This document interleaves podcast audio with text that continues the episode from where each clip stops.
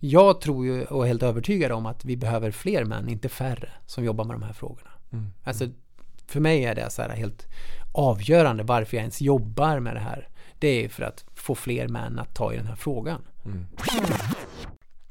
Jag undrar varför inte jag har eh, typ gjort en sån här rimlig jingel Där man typ Där det kommer fram en röst efter ett beat som bara machokulturen Det kanske Nej det kanske bara är jättetöntigt Stryk det eh, Välkomna till podden Machokulturen med mig Attila Joldash. Idag så kommer den andra delen av paret Rung hit, nämligen Peter Rung. Ninas, Nina Rungs man. Han jobbar ständigt mot machokulturen, han var en av de första som jag hittade i sociala medier, den första mannen som jobbar med just den här typen av frågor. Han föreläser, han jobbar med huskurage tillsammans med Nina, där han eh, preventivt arbetar mot våld eh, Har liksom eh, ett konto på Instagram där han sprider den här typen av viktiga synpunkter, eh, perspektiv och erfarenheter för att också nå fram till fler killar och män jag hoppas att ni tycker om mötet. Nu kommer jag rulla igång introlåten här, eh, så får ni eh, enjoya det här avsnittet. Jag kan också meddela att eh, lille Lilly, min eh, och Johannas eh, husky-valp, också finns med i studion. Så hör ni konstiga ljud i bakgrunden, typ eh, tuggande eller krafsande eller gulpande av vatten, så är det förmodligen inte jag eller Peter. Det är med största sannolikhet Lilly. Enjoy!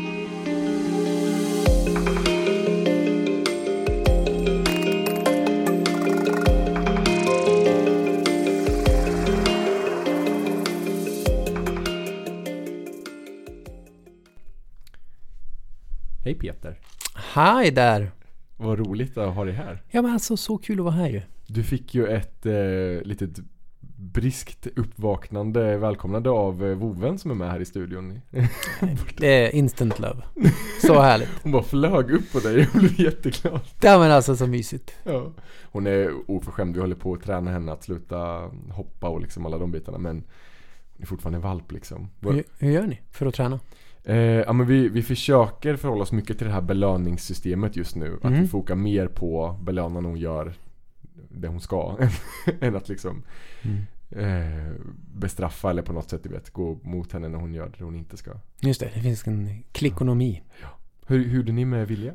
Vi har väl gjort ungefär så också. Ja, det ska sägas att det tog mig ett tag att bli kompis med att vara hundägare.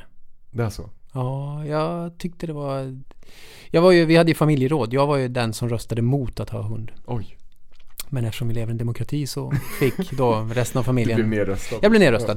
Ja, och sen det, har jag lite fått hunden i knät kan man säga. Att det, det blir jag och Vilja som hänger mycket. För jag, ja, men jag är ute och går med Bonnie i skogen. Vi, hon sover i sele. Vi, hon är på axlarna och vi letar allt från bär, kottar, skräp. Så då hänger ju med mycket med oss och med mig. Mm. Och ja, så, det- så det har varit... Det var, jag var frustrerad länge. Hur, hur lång tid tog det att gå från anti eh, att bli minoritet i den här demokratiska omröstningen till att bli en dog person? Ja, Ett år tror jag. Ett år? Oj, det är Ja. ändå Ja men det var alltså ett år, jag älskar ju hundar. Jag är ju en dog person. Det är lite som jag har tänkt och känt kring, kring föräldraskap egentligen. Jag är ju en barnperson. Jag älskar ungar men jag vill inte vara förälder. Och det har så här manlighet att göra, så att ta, ta ansvar och Mm. gå ifrån egot och jaget på ett sätt som jag kunde inte föreställa mig det. Liksom att det skulle kännas som en skön grej. Och det var, jag tror att det varit samma sak med hund. Vi har haft, Nina hade ju hund när vi träffades. Eh, Elsa, en stor pudel, en svart. Mm. Eh, Jag fick också henne ganska mycket i knät för att Nina jobbade ett 8-5 jobb på polisen måndag till fredag. Jag jobbade inom omsorgen då. Jag gjorde mina sista år av 20 där och jobbade ju åtta dygn i månaden i princip. Så jag var ledig 23 dagar i 22 dagar i månaden. Vilket gjorde att, nej, jag fick hunden. Eh, och redan där var det så här, ja men just det, ja, jag vill ju träna eller ta en fika med en polare. Men det går ju inte för jag måste ha fucking hunden. Och, förstår du vad jag menar? Och då, Ja, så jag längtade inte efter den biten och i synnerhet inte i kombination med att vara nybliven pappa. Just det. Ja, det blir ju en omställning liksom. Mm. Eh, verkligen. Det, det märker vi ju av också nu att det blir mycket, mycket pusslande. Och särskilt nu när hon är valp liksom Mm. och inte riktigt är ensamtränande och sådär än. Just det. Eh, så det är ju mycket som får prioriteras ner lite. Mm. Ja, det är en omställning och inställningsfråga Ja. på något vis. Absolut, absolut. Man får ju mycket, mycket kärlek och ofrivilliga ansiktsslick tillbaks. Ja, men vilket ju också är väldigt härligt. Ja, Om man inte vet vart de slickade innan de kommer så är det ju bara magiskt. Man får blocka ut det bara helt enkelt. Vad- att man såg att hon slickade på en bajskorv lite tidigare. Ja. Så himla fint att ha dig här. Eh, vi har ju snackat och hörts massor. Mm. Eh, och jag har ju följt dig och ditt arbete väldigt länge. Eh, och jag minns att när jag Jag har ju skrivit liksom om den här typen av eh, jämlikhetsfrågor för det mesta Mm. eh, sedan många år tillbaks. Men när jag började lite så personligt reflektera på Instagram första gångerna så, när jag började öppna lite på en sån personlig, ett personligt plan Mm. så minns jag att vi kom i kontakt, du hörde av dig, du delade något inlägg som jag hade skrivit Mm. Och jag blev så glad för det, för då kände jag så här. Fan vad nice, jag hittade dig, jag hittade Hampus Det var liksom så här: okej det finns fler snubbar som är inne i den här svängen verkligen liksom och Mm. jobbar med det här Och det kändes så tryggt liksom, att, att möta er Ja, vad roligt. För jag har ju också älskat den grejen att vi blir fler. mm. Ehm, och när du började skriva så var det mycket igenkänning som det oftast är. Det är inte liksom svårare än så. Eh, så det var naturligt för mig att bjuda in också så här, hej, här har vi en till som skriver om det här. Följ, läs, peppa. Ehm, och det försöker jag göra hela tiden om jag Mm. hittar liksom fler som, som eh, spelar på den Mm. grejen liksom, eller Mm. pratar om det och vill dela med sig. Ja men samma här, för alltså både, både du och jag vet ju vi har en tydlig liksom vilja att, att involvera fler, att vi ska bli ett gäng, att det inte handlar om, om dig och det handlar inte om mig utan det handlar om oss liksom, att vi måste bli många. Ja, Eh, och att vi båda förstår ju, alltså vi har ju snackat mycket och eh, jag har lyssnat på dig prata och läst dina inlägg. Jag vet att vi kommer från samma typ av sammanhang liksom. Eh, samma som när jag möter unga killar idag liksom, vet att de idag växer upp i de liknande sammanhangen. mm. Och i vissa sammanhang så är det värre liksom än när vi växte upp på många sätt. Mm. Den här sociala medieparadoxen, det har fört med sig jättemycket medvetenhet men också väldigt mycket hårdare backlash liksom Mm. en organisering av de här motståndstankarna om att nej men män ska vara män och du vet det här klassiska. Men jag tänker att vi ska, vi ska backa bandet Ja, backa. ganska, långt ifrån eh, det vi gör idag. Mm. Eh, och jag tänker att nå- någonting som verkligen knyter oss samman är de här tydliga situationerna under vår uppväxt när vi behövde och tvingades förhålla oss till machokultur på olika sätt och bidrog till den. Mm. Eh, för jag vet ju själv hur det var väldigt tydligt i omklädningsrummen. Det blev som någon så här väldigt pressad situation för alla oss killar. Eh, särskilt i högstadiet. Mm. Att leva upp till de här. För det var samtidigt som en utsatt situation. Man skulle vara nakna tillsammans när man var van vid att killar skulle ha minst en armlängds avstånd. Mm. Eh, så var man tvungen att typ väga upp för det genom att vara asdryg och extra taskig liksom mot varandra. Jag vet inte, hur, hur kändes det för dig de här under de åren med de här omklädningsrumssammanhangen? Alltså det var ju så många år, alltså det var ju årtionden med det. Mm. Um, Men jag tror att en tidig reflektion som jag gjorde var ju liksom eh, hur ängslig jag var. Alltså den här rädslan för att bli retad eller allt från att jag var, jag var sen in i puberteten. Jag hade liksom sent i livet hår på kuken. Jag hade ja, men sent, ti, sen, sent tillväxtnad på kuken. Mm. Alltså den var, den var liksom, jag hade en barnsnopp. som man ju har i början på högstadiet. Men också var väldigt så här. Det blev ju också snabbt väldigt ängsligt kring det. Att och andra skulle bedöma och liksom prata om det. Och vi var ju många som hade. Det var ju bara några få, de som hade också stor status, som hade stor kuk i princip. Mm. Var man tidig med hår på kuken eller hade en välväxt snopp i högstadiet så var man ju så här. Där hade man ju redan status. För där började ju de äldre killarna i omklädningsrummen också kommentera. Uh, vilken redig. Men där kommer du. Och så var man ju liksom en i gänget helt plötsligt. Medan man då med pojksnopp var så här. Ja, då hade man ju en akilleshäl. Mm.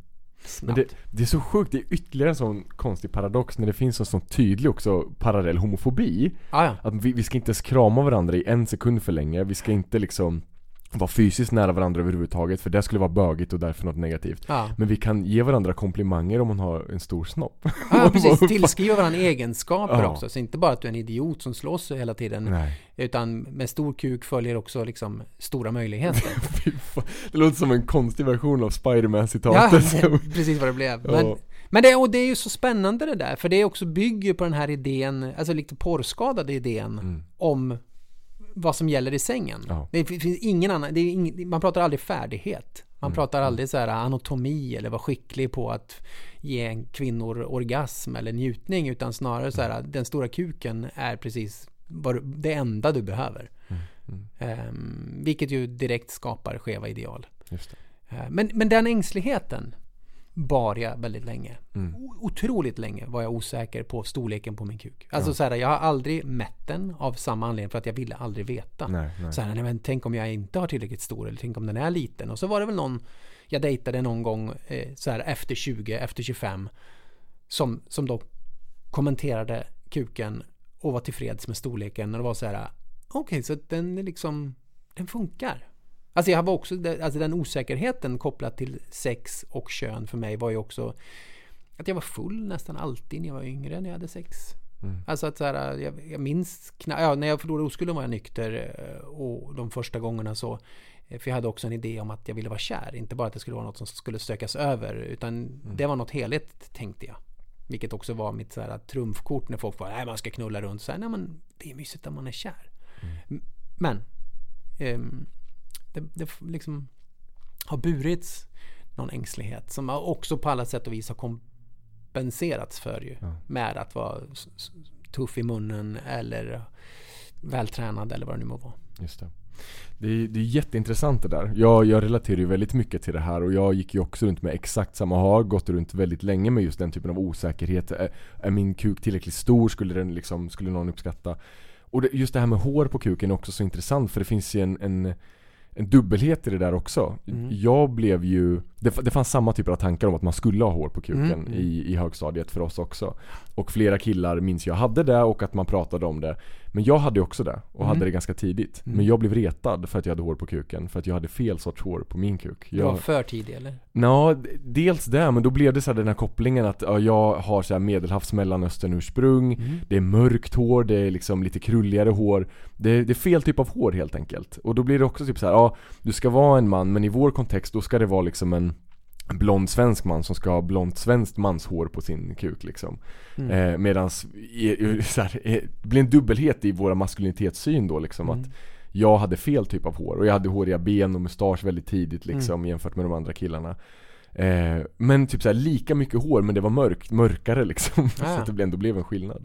Så det är så skevt att det där är så här, det, det känns så statiskt för de flesta liksom att det ska vara så, det där är killigt, det där Mm. är manligt men det finns alltid flera liksom konstiga aspekter Ja, men det här som är hegemoniska helt som, du... ologiskt liksom. Ja.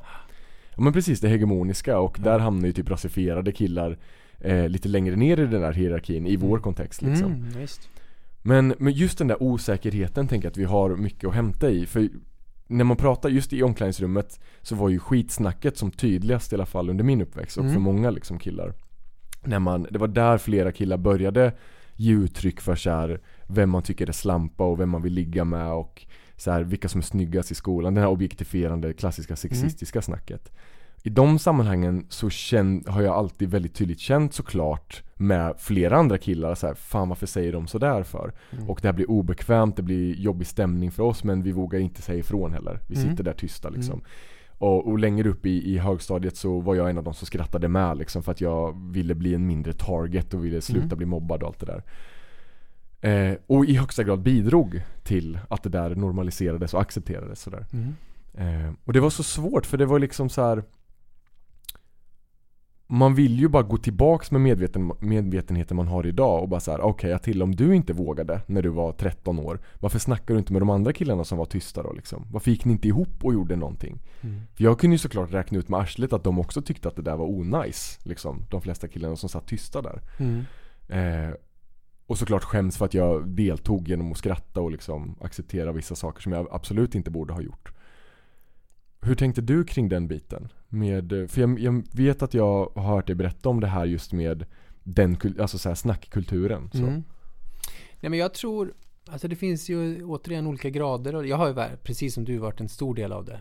Och jag har också så här, jag har, jag tror att jag rättfärdigade mitt eget deltagande för att jag också begränsade till en viss grupp kompisar. Medan det fanns de som var mer bröliga och högljudda i hela omklädningsrummet. Och det kunde jag liksom inte ta avstånd aktivt genom att säga stopp, nej, kanske himlade med ögonen och sa att de var idioter när de liksom gav sig på fel personer eller mig eller någon annan. Det fanns ju ändå så här, någon form av känsla att vilja stå upp för sig själv. Men jag tror också att det blir ju så svårt för vi imiterar ju det vi ser funkar. Ja, I ett omklädningsrum så är högstatuspersoner något som alla vill vara. Man vill vara utkopplat till så här prestation. Är jag duktig och är jag inte duktig så vill jag vara typ en lagspelare på ett annat sätt än den som är stjärnan och är jag inte ens en lagspelare utan sitter mer på bänken då får jag liksom eh, sprida god stämning. Liksom. Genom att då bjussa på olika roliga detaljer från sexet, fyllan, slagsmålet som jag deltog i. Mm. Och jag får väl ändå säga att jag så här hade privilegiet att vara lyckosam till viss del med tjejer och kvinnor. Jag var lyckosam med att jag har en genetik som gör att jag utan att träna hade så här åtta pack på magen och liksom snabbt då så hade jag ju en kropp som var eftersträvansvärd och idealiserad. Du blev bläst av eh, idealen liksom. Ja men ver verkligen så. Och, och ändå så kunde jag liksom inte anamma det och vara trygg i det och använda den kraften till att bidra till en annan stämning. Jag gjorde det på ett sätt sen när jag blev lagkapten eller när jag blev en av dem som var normerande så kanske jag på ett annat sätt skippade den här idén som jag tyckte var jobbigt i omklädningsrum med att så här, nya spelare eller yngre skulle bära material, fylla på vattenflaskor och ta in bollar. Då var jag den som tog med material, fyllde vattenflaskor, bar ut dem och hämtade bollar. För att jag var så här, jag gillade aldrig den grejen i omklädningsrummet. Men jag har likväl suttit i, i en bastu och lyssnat på folk och kanske delat med mig av alldeles för intima detaljer. Um, för att jag ska tycka att det var okej. Okay. Men mm. sett till förutsättningarna och den kultur som är och råder i ett omklädningsrum så gjorde jag ju bara egentligen vad som förväntades av mig. Mm. Mm. Och förväntades av mig om jag nu ville vara en del av det här högstatusgänget. Just, just det. För det, det målades ju också upp precis på samma sätt när jag växte upp som det enda alternativet. I alla fall bland killarna liksom. Att det var som mest eh, motstånd så var det att ingen sa ifrån. Mm. Och det, det räknas ju knappast som motstånd liksom. Det är det som är poängen. Och det, det var på samma sätt när jag växte upp eh, så var det ju tanken på att okej, okay, det är väl så här vi killar ska vara liksom. Mm. Eh, och försökte leva upp till en hel del av de här att man skulle vara tuff och stark och mm. liksom mm. eh, gärna vara med många. Jag kommer ihåg att jag också blev retad för att jag det var så här kamrat.com var någon sån sajt som fanns eh, okay. då. Någon så här du var tidig på nätet? Site. Ja, ja. precis. Eh, och där kommer jag ihåg att jag hade skrivit någonting i stil med som du var inne på tidigare här att så här, eh, det var typ frågor man la, som många la ut. Typ så här, eh, vill du strula runt eller ha förhållande? Vill du bla bla bla ah, eller bla bla bla? Mm. Och då hade jag på en av de frågorna svarat typ så här, nej jag, jag vill inte bara strula runt och vara med folk, jag vill vara kär liksom. Jag vill hitta kärleken. Och jag kommer ihåg att jag blev så retad av de andra killarna för ah. det där. Eh, det var verkligen ingenting. Jag var också den här sista oskulden och kände mm. väl någon form av press kring det. Trots att jag ville stå på mig och bara säga men jag bryr mig, jag vill så här, Det skulle ju vara rätt i sådana fall i det momentet så. Mm. Men nej, det tolererades inte heller. Det var så många sådana små tydliga pikar som också gjorde, okej okay, nu, nu drar jag iväg för mycket här. Nej men Attila nu måste du tagga ner lite. Mm. Nej du kan inte, ta tillbaka de där tårarna, de är på väg ut. Det där ska du absolut inte göra. Mm. Alla de här små grejerna, lite i taget började jag tulla på mig själv liksom. Ja men kan inte du också känna igen den här grejen av att, som du, det du beskriver nu är ju också så det fanns inget annat alternativ. Mm. Men det var också, det fanns ju inga andra förebilder. Nej, precis. Det fanns ingen som var Nej. ett annat alternativ än längst ner i den hierarkin eller på väg upp. Absolut. Och den som var längst ner var aldrig någon som var eftersträvansvärd att vara som. Nej. Alltså Nej. tyvärr, alltså det var, det, jag, nu är jag uppvuxen liksom i, i en bruksort Eh, och redan där vet vi att liksom boxen är snäv. Mm. Eh, och dessutom då i ett omklädningsrum vilket snävar, till, snävar till boxen ännu mer. Eh, och det enda sport som fanns var hockey eller fotboll och när innebandy kom så var det kärring hockey mm. eller kärring alltså så här, och innebandy var inte min grej så, här. så fotboll blev min grej. Och, och det fanns verkligen inga andra alternativ. Jag kan inte komma på en enda person som hade någon form av status och status från rummet som jag sökte samhörighet med. Mm. Som var ett alternativ till det. Alltså, en, vi hade Martin, han var liksom en, en nykter, han var nykterist, han var trummis, han hade långt hår, han var inte jättebra på fotboll, men hängde med. Han var en rolig kille. Han, gjorde, han skulle kunna varit en fantastisk förebild Mm. för mig. Men eftersom han inte tillskrevs några liksom färdigheter eller vad ska man säga, inte färdigheter, men han tillskrevs liksom ingen status från de som jag sökte status hos. Mm. Eller bekräftelse hos. Så var han, han var liksom off kartan på något vis för mig. Men han hade varit en grym förebild. Han kan jag verkligen se som, ja, men hade jag hängt på Martins gäng, där det har varit mer musik, mer lekfullhet, alkohol fanns inte i hans liv. Det hade varit grymt. Men lilla bruksorten Munkfors, där jag kommer ifrån, det, det är liksom... Nej. Mm. Det, Det krävs fler, tänker jag. Alltså det, det krävs, särskilt när man är i den åldern, alltså i de här tonåren där man när det verkligen känns som att den här gemenskapen är liv och död. Mm. Alltså man, man tänker ju verkligen, hamnar jag utanför här? Blir jag kallad liksom någonting åt det feminina hållet, då är det kört för mig. Eh, ja, man, man, målar ju upp det här som att det är verkligen det värsta som kan hända. Att inte vara på väg upp eller mot toppen av den här hierarkin. Eh, och sen så, vad, vad ska man säga liksom i periferin så drabbas andra liksom tjejer och icke-binära ungdomar som börjar liksom sin transresa. Det, det är så många som så här trampas på i den här vägen Ja. upp. Som alla säger ifrån, eller majoriteten säger ifrån mot den här skiten. Men vi sitter och tittar på de här andra grabbarna som också är tysta och bara säger okej nej men men det är väl också osynliggörande, tänker Det är jag. osynliggörande. Av att det finns någonting annat. Det finns inga andra alternativ. Ja, vi trampar på, på dem i botten av hierarkin för att hävda oss själva, vår maskulinitet. Vi trampar på alla andra utanför gruppen killar och män Mm. av sam, på samma sätt liksom. Och det är så här, det var så jobbigt för mig att komma över eh, Komma till insikt med i den åldern att så här, jag ska nog inte hänga med de här killarna. Jag måste nog släppa det här liksom. Och jag hade börjat umgås lite med mina tjejkompisar. Men jag hade någon form av tanke och så vad fan alltså det jag vill tro gott om de här och jag, jag tror ju fortfarande att de flesta killarna inte vill vara i den här högst upp i den här hierarkin och känner att det är pissigt liksom. Mm. Eh, och många som såklart kanske inte, som tycker att det är nice med de här privilegierna, att vara den här maktkänslan och vara på topp och så. Men inte vill göra andra människor illa liksom. Det var ju när jag började umgås med mina tjejkompisar som det blev lite mer safe space att reflektera kring de sakerna. Och så här, då när jag är ung och hör mina tjejkompisar berätta så här, men vi blir tafsade på, vi blir utsatta för det här. Av samma liksom typ av bröl som, som du är en del av. Mm.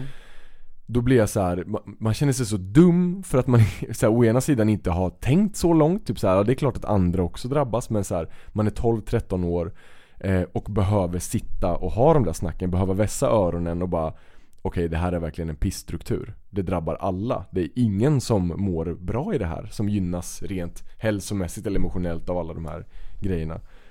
Men att det ska ta en sån tydlig så här upplärning att Men hur gammal var du ur- då? men det var där omkring 14, 14 liksom 15 när jag började ta mig loss ifrån de killarna som jag växte upp med. När jag började så här ta ett steg tillbaka och slutade skratta med, började säga ifrån lite. Sen började jag på ett gymnasium där det var, där machokulturen inte var lika liksom tydlig som i högstadiet. Eh, Men du var också- ändå tidig då på det? Skulle men jag, jag, alltså jag var ju värld tidig. långt, långt ifrån, vad ska man säga, med i matchen. Jag jobbar ju fortfarande idag liksom med att rannsaka och försöka hitta min plats i det här Mm. och vilka normer som fortfarande sitter hos mig och så. Men det var ju ändå just den grejen att jag slutade umgås lika mycket med killar och började umgås mer med tjejer som blev det där steget som kom mot slutet av högstadiet och gymnasiet liksom. För jag tänker att jag var nog mer snubben som nyttjade båda rummen. Ja, Alltså att, att min status i omklädningsrummet möjliggjorde till exempel för mig att jag dessutom kunde ha ett teaterintresse. ja okej. Så att du liksom jag gick, kompenserade jag gick lite. estetisk linje. Efter, det var något, vi gjorde en revy när man slutade nian. Ja. Mhm. Vilket jag tyckte var skitkul, även om jag var jättenervös och framförallt för vad alla andra skulle tycka. Och jag har alltid haft svårt att leva fullt ut för att det finns något så här ängsligt i mig att så här, Ja men var rolig då Peter, eller säg det här och på fyllan så blev jag liksom en clown. Okej, Nästan alltid. Och jag kunde liksom hålla fester vid liv till sent på morgonen eller tidigt på morgonen. Och, eh, men, men det fanns liksom, jag har alltid gömt mig för det som är sårbart och det som skulle kunna vara en passion eller det som skulle kunna vara så här, ha ett intresse jag brinner för utöver att spela fotboll eller vad det var. Men jag kompenserade så att jag var typ starkast på gymmet, jag sprang mest på fotbollsplanen, vilket gjorde att svårt för någon att också hacka på mig då när jag dansade i revyn eller försökte sjunga eller spelade teater. Jag, det bidrog till att jag kunde vara i bo, med båda, liksom med fötter i båda lådor på något sätt. Och att jag å ena sidan hade de sakerna gjorde att jag också kunde liksom vara lite halvpoetisk och filosofisk. Så i samtalen med mina tjejkompisar som jag också hade från högstadiet och upp i gymnasiet där jag gick estetiskt, där vi var tre killar och typ 16 tjejer i klassen. Men att jag, jag hade ju långt kvar till att greppa typ strukturella skillnader, orättvisor, diskriminering, mm. våld. Um, och framförallt tror jag att jag också länge levde på att jag ändå tog avstånd från av de här värsta runkbullesnubbarna och som drog de värsta, mest kränkande kommentarerna och sexualiseringarna. Mm. Alltså de vill inte jag vara som. Det upptäckte jag tidigt. Okej, okay, det är inte en sån snubbe som tjejer vill ha. Så då kunde jag slå mig lite på bröstet, för den killen var inte jag. Mm. Mm. När Johan berättade precis allt så berättade jag bara lite. Ja. Förstår du? Jag menar att jag ändå förhöll mig till vad jag visste var någonstans över gränsen. Mm. Men den gränsen var ju redan liksom... Nu klappar Någon som. Eh, skakar sin päls där borta ja, i hörnet. Det är gulligt. Men förstår du? Jag menar att jag kunde ändå förhålla mig till och tro att jag kom undan. Mm. Medan jag lite som fotbollen generellt gör, eller idrotten. Vi jämför oss alltid med något som är värre. Ja, Därav framstår vi som väldigt bra. Typ, ja men det är bättre att spela fotboll och bli sexist och allt vad det nu är, än att vara ute och slåss på gatorna. Ja, visst, om du jämför med något dåligt. Ja, det så... finns ju alltid någonting värre, det är det som ja. är så smidigt med det där. Men det var också min grej tror jag. Ja, det fanns alltid någon som var värre och ville dra det längre och då gjorde det att jag framstod som lite bättre. Mm, mm. Och i synnerhet i en kontext eller i en miljö där, mm. där stereotypen var en extrem. Ja.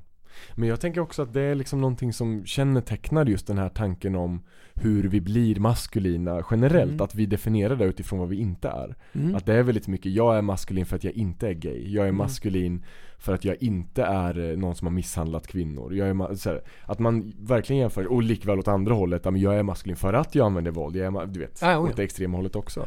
Men det vanligaste tänker jag är nog just det där. Att man eh, jämför med andra. Ja, men precis. och så för något sätt rättfärdiga och kanske själv dealar med skam eller vad det nu kan vara mm. liksom som man själv har angående att man har gått över gränser eller vad Typ, jag skrattar inte med. Men, men du precis. säger heller inte ifrån. Nej men precis. Du går inte på strippklubben. Nej men du säger inte till de andra att de inte ska göra det heller. Exakt. Den här upp med händerna. Eh, men jag har inte misshandlat någon så det är mm. väl inte mitt problem. Varför ska mm. jag ha ett ansvar? Du vet. Mm. Motståndet så. Eh, det är precis som du säger på samma sätt som, som jag känner kring att jag var tyst för det mesta. Eller skrattade mm. med också i, i många fall liksom. Och själv fällde kommentarer som jag absolut inte är stolt över när jag var ung tonåring. Det är liksom sådana saker som, som inte går att ursäkta bort på något sätt. Det är någonting som jag behöver förhålla mig till, som mm. andra som gör så behöver förhålla sig till. Mm. Eh, och försöka göra bättre bara. Alltså det är så här, försöka ta kliv åt ett bättre håll bara, så gott det går därifrån. Eh, och det, jag tänker att det är lite där vi båda brottas med idag, att vi vill eh, förändra liksom, de här strukturerna. Det tog också lång tid för mig att, att greppa strukturella skillnader mot slutet av gymnasiet liksom, som jag började fördjupa mig i sådana frågor. Mm. Eh, och under gymnasietiden så hade jag lärt känna ännu fler människor från andra utsatta grupper. Jag förhöll mig till den rasism som jag växte upp med. Precis. Träffade andra som rasifierades på mm. olika sätt. Märkte att det också var en hierarki av olika grupper mot varandra. Mm. Eh, och började komma in i det. Men det var inte heller så att jag direkt bara såhär, ja nu måste jag göra någonting. Det tog också ett tag att landa i liksom någon form av engagemang. Mm. Eh, och ens tanke på att jag kan göra skillnad liksom så. Hur var det det började för dig när du hur kom du liksom in i svängen på såhär, nej men vad fan, fuck machokulturen, nu, nu ska vi sätta stopp, nu ska jag göra någonting väldigt annorlunda. Alltså, jag, jag tror återigen att, att min väg har varit att vara både och. Mm. Alltså nu gled jag, alltså när jag var 20 så började jag jobba inom omsorgen. Det var ju sig inte macho någonstans. Mm. Men att jag dessutom under den tiden var liksom som starkast på gymmet gjorde att jag snabbt märkte så här, okej, okay, så jag blir en å ena sidan en resurs utifrån så här fysisk styrka men också en resurs utifrån att jag är liksom en mjukis när det kommer till vad jag jobbar med, hur jag bemöter människor. Att lite det här du vet, eh, ja men Spindelmannen-citatet, med stor styrka följer också stort ansvar. Att mm. Där någonstans kidnappade jag den grejen. Att säga, jag fattade att, att folk förväntar sig att jag ska vara på ett visst sätt för att jag ser ut på ett visst sätt. Och de älskar kontrasten. Eh, så jag var inte särskilt medveten på det sättet. Jag bara kidnappade en grej. Förstår du vad jag menar? Jag, jag, hittade bara så här en kod som jag kunde tyda och var så här, hej, det här är till min fördel. Det handlade fortfarande om mig och min fördel. Eh, typ, var snäll. Men du ser ju jätteelak ut. Men var snällare. Alltså så blev det typ en raggningsreplik eller ett sätt att vara allas kompis. Eh, så det tog lång tid för mig att, att konvertera det in till att också stå upp för andra. Mm. För mig var det typ ett sätt att liksom lyfta mig själv väldigt länge. Okay. Eh, men, men med det sagt så tror jag också att det gjorde att jag gillade ju det här, du vet, eh, kognitiva dissonansen. Jag känner en sak och mår bra i det, men gör en annan sak och mår sämre. Typ som alkohol alltid har varit för mig. Mm. Jag har inte, aldrig i princip älskat själva drickandet. Jag älskade sällskapet, jag älskade typ galenskapen som kunde komma ur det. Men alkoholen var liksom bara en negativ grej. Baksmällan, att inte minnas, att tappa omdöme. Så det bästa jag gjort någonsin var ju typ att sluta med alkohol. Men göra samma saker som man kan göra när man dricker alkohol. Mm. Dansa så svetten sprutar, flörta med någon. Alltså göra de sakerna fast nykter. Alltså ha, vara medveten och närvarande. Alltså nu blir det här någon... Jag fattar att det blir en, en avstickare. Men jag tror så här... Vad det handlade om för mig var att, att liksom, hur känns det i magen? Det kändes inte bra i magen att, att hålla på som jag gjorde. Och det, att höra andra gå över ännu fler gränser. Se så här, till synes trevliga snubbar som lever i fina relationer bara dra åt helvete på fyllan med, på någon Finlandsbåt och vara otrogna. Var så här, nej, det är inte det här jag vill vara en del av. Nej. Hur kan vi sitta och uppmuntra snubbars beteenden på det här sättet? Mm, mm. Och där någonstans började jag ifrågasätta ganska högt. Men hörni, vad, gör, vad håller ni på med? Varför gör vi så här? Um, men det handlar mycket om vem jag ville vara, liksom. inte nödvändigtvis hur jag kunde bidra till andra. Mm, mm. Eh, men, men, sen hände det saker, liksom, så här, jag blev bekant med Nonviolent Communication typ 2008. Alltså då är jag ju 30. NVC. Mm. Eh, och var så här, wow, det här.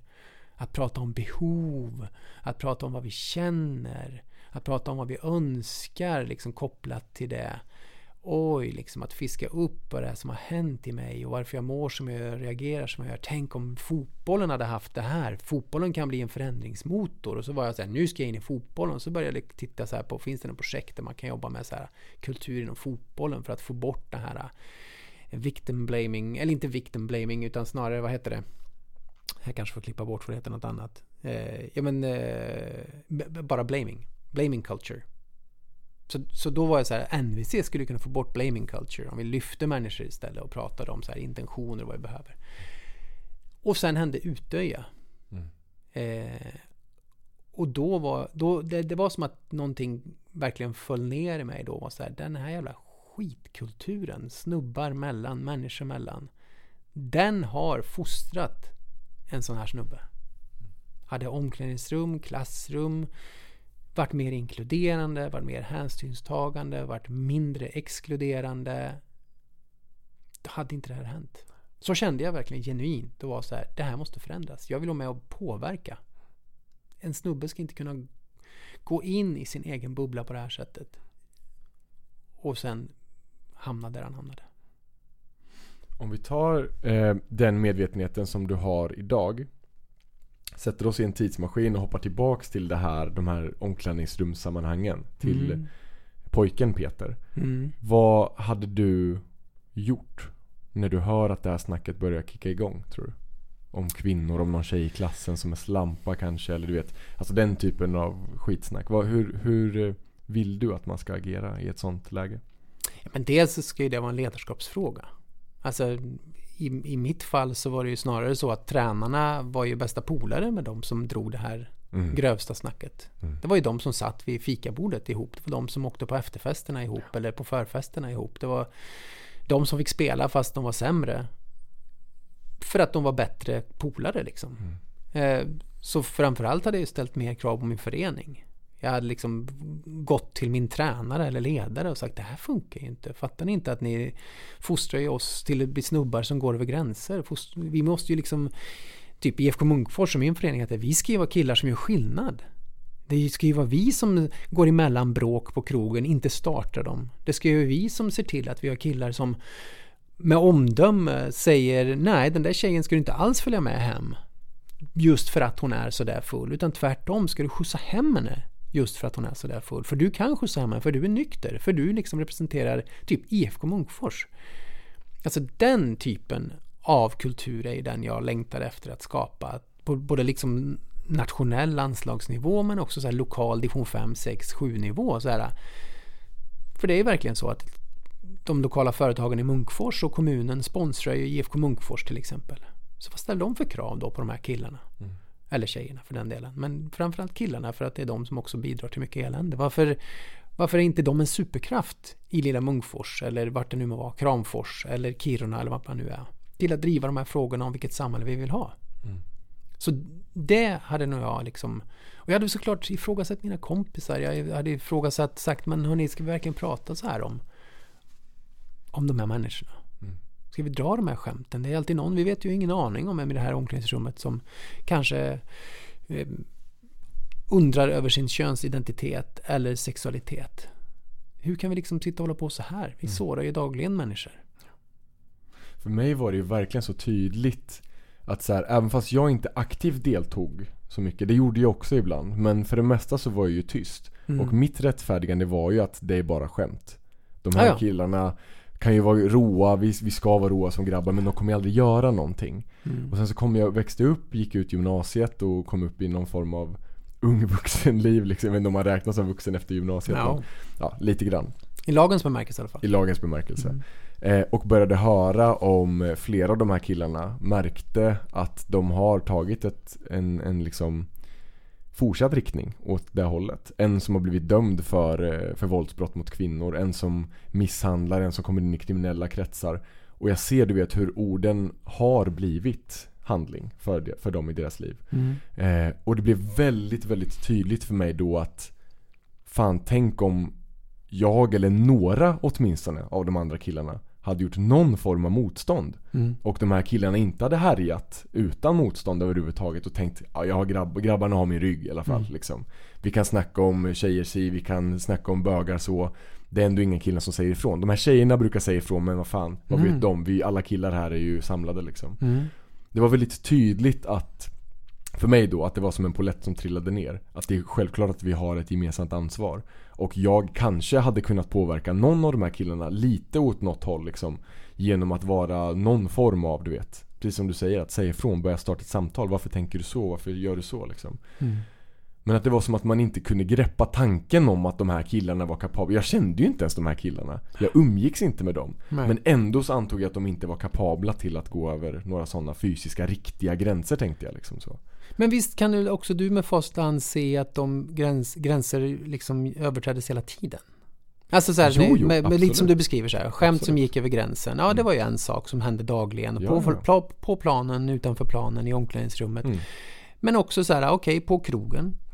I relationen. Ja, ja. Alltså hela tiden så var det ju gränsöverskridande beteenden som i princip då kunde rättfärdigas genom att ingen annan gav något annat alternativ. Mm. Man sa inte emot, det var bara så det var. Ehm, Så att om du och jag skämtar och skämtar och skämtar så kommer du snart att dra ett skämt som är ännu värre på någons bekostnad. Som gör att skämtsamheten kanske är så här, "Äh, det där var lite över gränsen. Mm. Men vi skrattar med. och så fortsätter vi. Och så är det någon som är villig att dra det ännu lite längre. Mm. Man går från att ha en homofobisk liten jargong på skoj till att faktiskt kalla någon för bög i skolan eller i, i, på omklädningsrummet. Mm.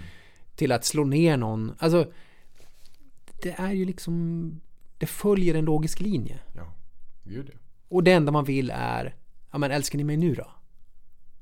Så här, nu när jag gick över den här gränsen också, nu har vi liksom skämtat om bögar, vi har förkastat det, vi har, men nu när jag till och med slog den här snubben som typ eventuellt tafsade på mig eller som tittade på mig på ett sätt som jag bara inte gillade.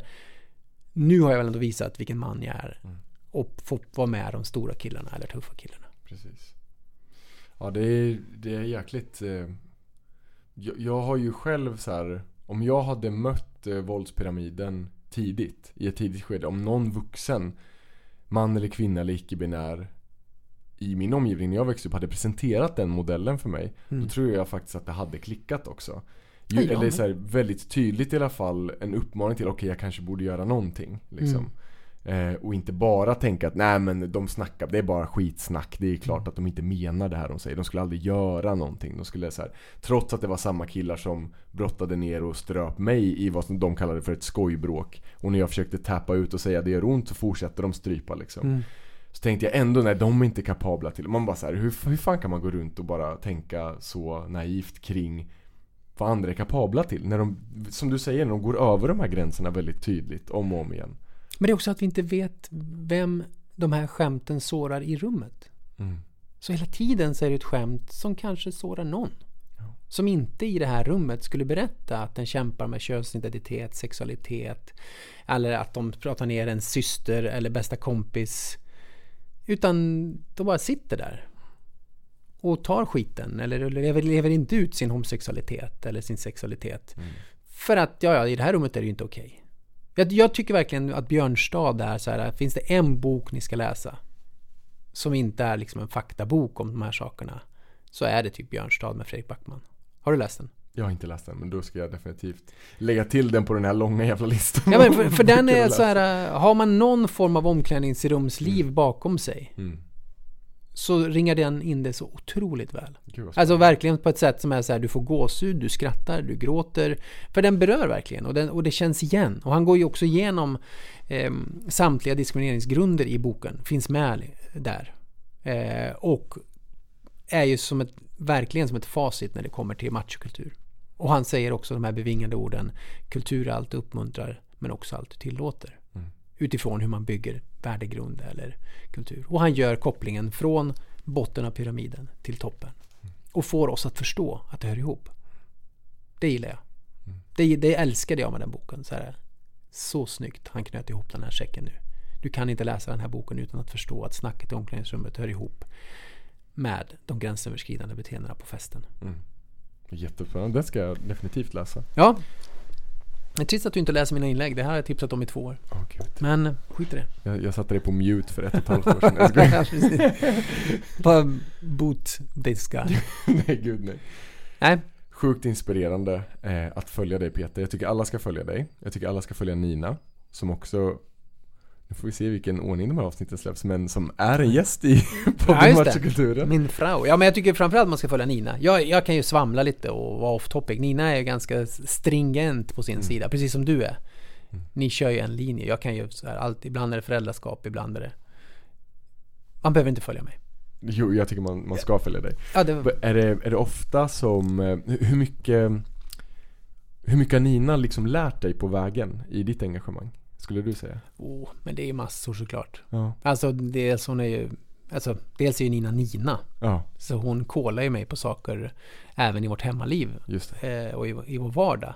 Som, som blir lärande hela tiden. Mm. Ehm, Kan göra en shoutout till Johanna också här som också gör det. ja, Vilket är väldigt bra. nej men ver- verkligen sådär. Eh, sen har ju också Nina liksom ett... Jag menar, jag kunde ju inte alls mycket om våld till exempel när vi träffades. Men, men Nina har ju all kunskap om våld. Hon är liksom Mm. expert. Så det har ju också gjort att så här, ja, men hon har hänvisat mig till så här, men läs på. Alltså sitt inte här och killgissa utan läs på. Mm. Eh, och lär dig mer. Och jag, alltså att, att huskurage kom till som ju vi har skapat tillsammans, det var ju också av en idé liksom. Som, som är så här, okej, men ska vi ha på fötterna så måste vi också kunna typ berätta om varför huskurage behövs. Så då måste du kunna statistik om våld. Du måste kunna prata ehm, om liksom åskådarperspektiv. Så vi har ju båda lärt oss om, om den biten gemensamt. Men, eh, ja, men Nina lär mig massor hela tiden. Att bara läsa hennes inlägg på Instagram gör Mm. att jag lär mig mycket. Gud ja. Alltså saker, hur hon tänker kring...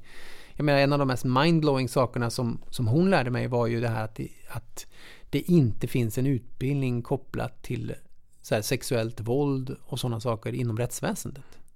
Mm. Alltså här, hur du som som utsatt reagerar, så här, psykologin bakom, det finns inte.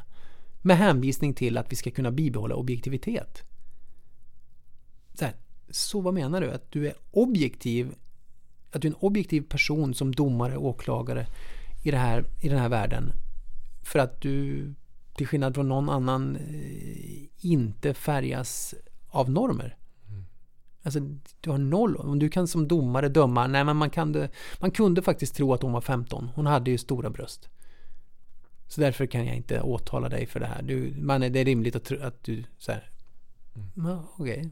Lite, lite väl eh, subjektivt liksom. Ja men exakt. I ett sånt sammanhang, verkligen ja. alltså. Och du skulle, mm. det är din plikt att ta reda på hur gammal en person är. Mm. Och nu också enligt lag sen samtyckeslagstiftningen. Du kan inte bara säga Nej, hon sa ju. Du ska ta reda på det. Du ska ja, veta. Precis. Det är vårt ansvar som vill. Vårt, liksom. Ja. Tycker du att det är svårt? Alltså en sak som jag eh, jobbar med varje dag är ju att verkligen försöka tänka i termer när vi ser i, i, vårt engagemang måste man ju säga att det sker i någon form av feministiskt rum. Mm. Eh, ett jämställdhet, jämlikhetsarbete liksom. Mm. Eh, tycker du att det är svårt att hitta en balans i det här? Och man, man, ska liksom bolla det här med tanken om att män inte ska liksom göra någonting på bekostnad av andra. Och i det feministiska rummet så ska vi inte vi ska inte tala på bekostnad av en kvinna till exempel. Och den typen av tankar. Mm. Eh, tycker du att det är svårt att hitta den här balansen liksom? framåt i arbetet? Så, så här, både och. Mm. Å ena sidan, jag kommer aldrig kunna någonsin eh, vara alla till lags. Så det har jag gett upp. Alltså det har jag gett upp för länge sedan. Eh, och jag vet att jag enligt någon är idioten. Det var en av mina första liksom, sanningar som jag ägde. När jag kunde peka på folk så förstod jag, men det finns ju de som pekar på mig också och det här långt innan jag blev engagerad liksom feministiskt eller i jämställdhet eller mot våld. Ehm, så, och jag tycker att det är svårt, så här, vem äger sanningen då? Är det sant att just de här 15, 10, 5 eller den här ena personen som inte tycker att jag har rätt att vara i det här rummet, är det sant? Eller är det sant att jag har det för att jag blir bokad och för att människor vill lyssna på mitt perspektiv eller för vem är vad sant? Jag tror ju och är helt övertygad om att vi behöver fler män, inte färre, som jobbar med de här frågorna. Mm. Alltså, för mig är det så här helt avgörande varför jag ens jobbar med det här. Det är för att få fler män att ta i den här frågan. Mm. Typ att jag är i omklädningsrum och pratar om jämställdhet. Jag är i omklädningsrum och pratar om feminism. Fast jag skulle inte säga att jag gör det utifrån så här, drar feministiska grund, så här, grundkunskaper. Utan det jag gör är ju i sig ett feministiskt arbete. Men om jag får en fråga, en jobbförfrågan som är Hej, skulle du kunna komma och prata om de här sakerna? Som inte är vad jag tycker att jag så här, är kapabel till. Så skulle jag säga nej, då tycker jag nog att du skulle ta Nina Rung eller Ida Östensson eller så kan jag rabbla liksom fem kvinnor eller tio mm. och hjälpa dem att hitta rätt person till det här jobbet. Det. Eller rätt snubbe om det är liksom en snubbe som ska göra det men inte jag. Mm. För det där tycker jag också är en väldigt bra, liksom, så, så försöker jag också förhålla mig liksom, i alla sådana sammanhang. Jag skulle aldrig någonsin ens känna mig bekväm med liksom, att sitta i ett sådant sammanhang där jag känner att eh, ja, men precis det här är utanför min kompetens eller liksom min kunskap eller mina perspektiv som har vuxit upp som kille och mm. man i just en machokultur liksom, och lärt mig de separata, separatistiska rummen med killar, den jargongen, varit inne i dem. Mm. Det är liksom där jag försöker hålla mig inom också. Jag, jag försöker liksom inte, precis som du, gå ut och lära någon om liksom feministiska grundperspektiv eller, eller så. Och de är ju viktiga, men mm. då lämnar jag mycket hellre över micken till, till någon annan. En kvinna eller icke-binär eller transperson som berättar mm. om transperspektiv. Det känns också mycket mer meningsfullt för mig liksom såklart. Att inte föra någon annans talan. Mm. Men jag tycker också så här, det det, det kom, vi, vi, kan ju liksom inte kringgå att vi har väldigt mycket privilegier eh, som killar och män och att vi upplever jag i alla fall att vi båda försöker använda de privilegierna för att nå andra killar och män. Eh, och det är en mm. utmaning i sig. Det är många som motsätter sig liksom den här typen av rörelse. Men det går ju. Både du och jag ser att det går. Vi når fram killar och män. Oh ja. eh, det går i många, i, i vissa liksom, aspekter långsamt, i andra inte. Liksom. Mm. För vissa klaffar det, i andra sammanhang är det svårare att nå fram. Men det går. Och mm. det är det som är själva anledningen till att vi engagerar oss. Liksom, för att vi vill få fler på det här tåget. Mm. Men jag tycker också att det är svårt. Jag försöker också förhålla mig just till det där med att tipsa om någon annan eller se till, om det är till exempel ett panelsamtal, att jag ser till så att jag inte sitter där ensam som snubbe eller att vi är tre snubbar och en Mm. snubbe programledare utan Mm. så då vill jag veta att det finns representation Mm. och att det finns ett intersektionellt tänk kring det också liksom. Just det. Att det inte bara ska vara eh, fem vita personer och jag till exempel. Utan ja, men, så gärna att man representerar samhället bara. Det ska Ja. vara basic grejer. Men det är klart att man också så här, som du säger, det kommer ju alltid vara någon och några som tycker att jag också är idiot. Att jag Mm. inte har där att göra. Att jag Mm. inte ska vara där överhuvudtaget liksom. Och inte prata om sådana här saker.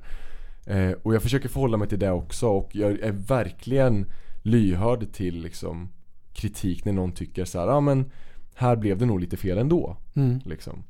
Eh, och jag, de samtalen är ju superviktiga. Att vi också får med oss liksom. Eh, Tycker inte du, eller tycker inte du, nu pratar jag som ett barn. Ehm, men en, en sak som jag tycker är också svårt att förhålla mig till i det här. Det är ju när folk säger, ja men eh, så du är inbjuden bara, bara för att du är snubbe. För Ja. att snubbar lyssnar på dig. Så om det är sant, att snubbar lyssnar, eller det finns väl någon form av, jag vet inte om det är någon sann forskning, men det finns väl, ibland hänvisar folk och säger så här, ja men forskning visar ju att män lyssnar mer på andra män. Och, och därför är det bra att män drar i de här frågorna. Eh, så säger jag har ingen aning. Jag, personligen så, så lyssnar jag på den som kan liksom fånga mitt intresse. Det må vara en superengagerad kvinna, eh, icke-binär, transperson, man. Det, har de något vettigt att säga och säger det på ett inspirerande sätt så, så kan jag så här, minnas tillbaka så att jag alltid har lyssnat.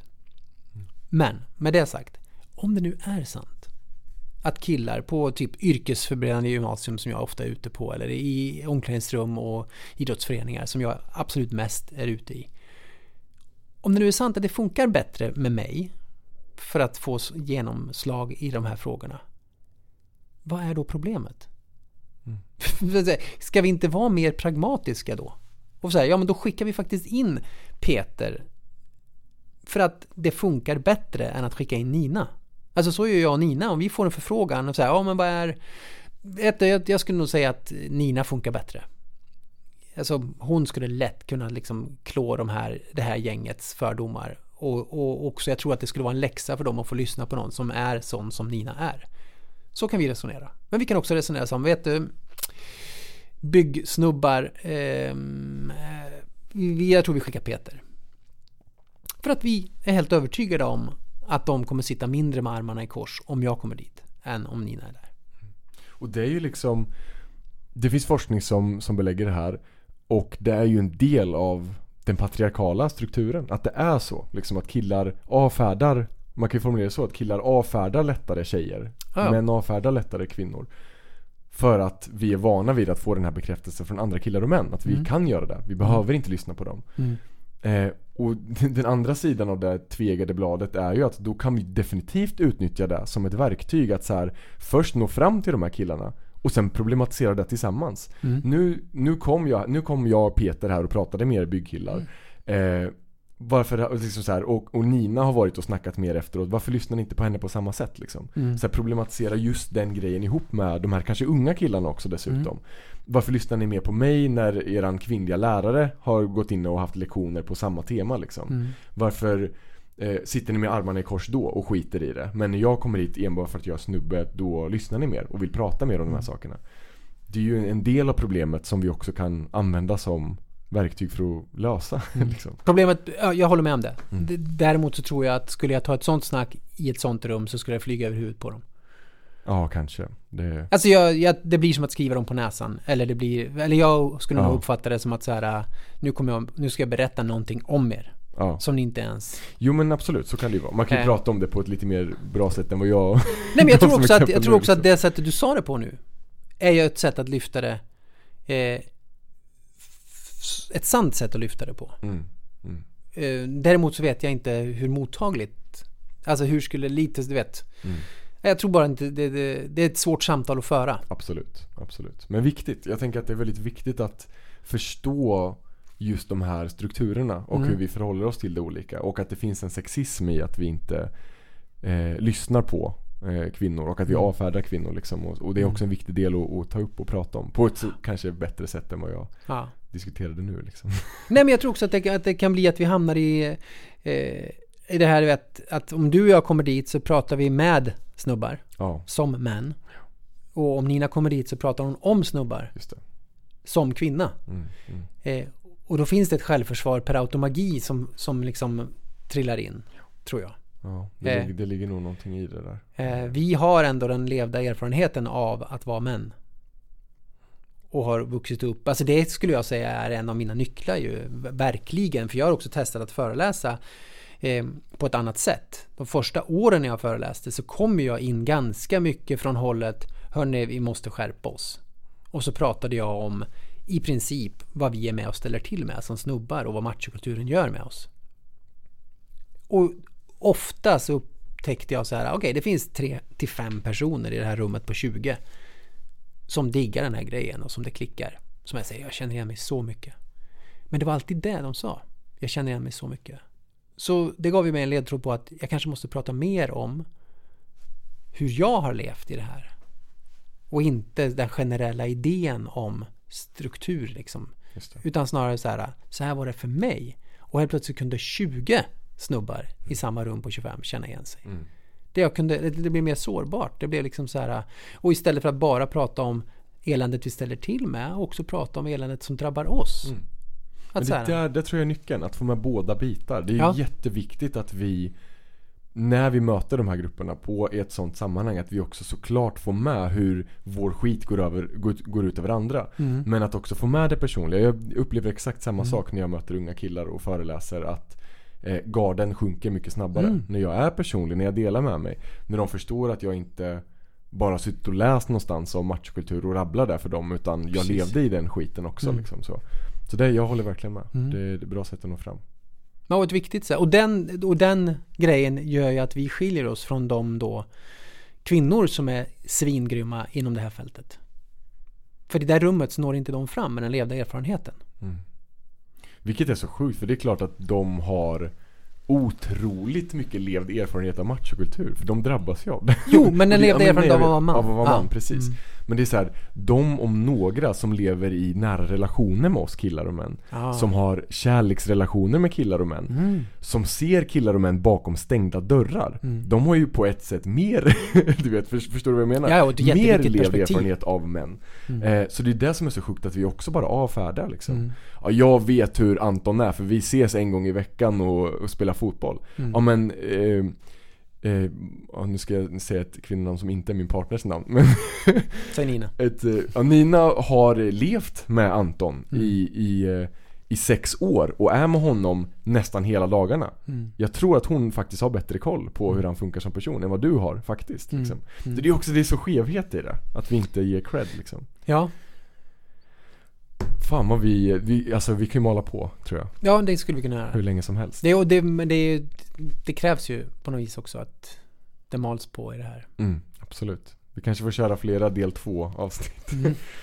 Jag vill avsluta med en grej som jag ber alla gäster göra. Okej. Eh, och det är lite för att motverka den här tanken hos motståndet mot den här anti-machokulturrörelsen eller vad vi ska Mm. kalla det. Som är typ så här: ni tycker att all maskulinitet är fel, ni vill bara att män ska vara kvinnor och massa sådana du vet, Mm. skeva tankar. Genom att ställa dig frågan Vilken machonorm eller maskulinitetsnorm tycker du är bra? Eller skulle kunna bli bra? Eller vad man ska säga, skulle kunna omformuleras till någonting bra?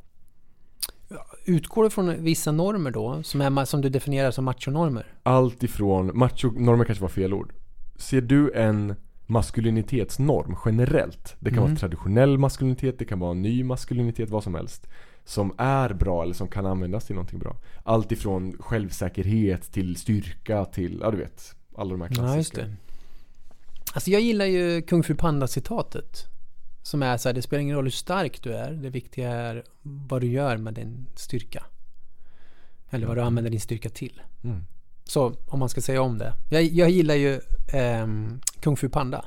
Och ett citat som jag använder ofta därifrån är Det spelar ingen roll hur stark du är. Det viktigaste är vad du använder din styrka till. Och det, och det tror jag verkligen så här. Om det nu är så att vi är programmerade att prestera. Och, och det skulle kunna omvändas till att göra gott i samhället. Typ, du är en företagsledare. Toppen. Vad sponsrar du för någonting? Eller hur är ditt ledarskap? Eller du är svinstark på gymmet. Hur hjälper du andra då i livet med den styrkan? Alltså, jag tänker det finns jättemånga saker som är bra med maskulinitetsgörande. Det är bara det vi har lärt oss att använda det till som är det dåliga. Bra svar. Fan vad inspirerad man kunde bli av Kung Fu Panda. Det var ju... Älskar Kung Fu Panda. Nu jag ska gå hem och plöja den. Och vilken bok var det du nämnde tidigare i avsnittet? Björnstad skulle jag säga. Björnstad. Det blir två grejer på to-do-listan. Mm. Tack så mycket Peter för att du har varit här. Tack för att vi komma. Så jag och grymt att du kör podd. Jag älskar Ja, ju liksom eh, ditt konto och tycker att du är, till skillnad från mig, väldigt eh, du håller liksom en och samma linje väldigt, väldigt bra. Men hörru du, jag, jag älskar det, det du och Nina gör också. Ni har ju också en podd, Korungpodden. Ja just det, Karo Rung. Mm, Rung. Korungpodden. Eh, också jätteintressant, det tycker jag man ska lyssna på. Eh, och följa er båda naturligtvis. Ni lär mig saker, ni har inspirerat mig från from the get-go. Tycker definitivt man ska hoppa in. Kul ju. Tack igen. Jag rekommenderar att lyssna på avsnittet med Nina Rung också. Ja, det rekommenderar jag med. Din kära partner. Så ses vi snart igen då. Ja, det gör vi. Mm. Kul, tack för idag. Tack själv Peter. Tack för att du lyssnade på även det här avsnittet av podden Machokulturen och för att du inte stängde av direkt. Det uppskattar jag verkligen. Följ mig på Instagram, Attila Joldash som vanligt. Ska jag göra den här skamlösa reklamen för min, eh, min egen plattform. Det, det får man väl göra på, på sin egen podd antar jag. Ta hand om er. Puss!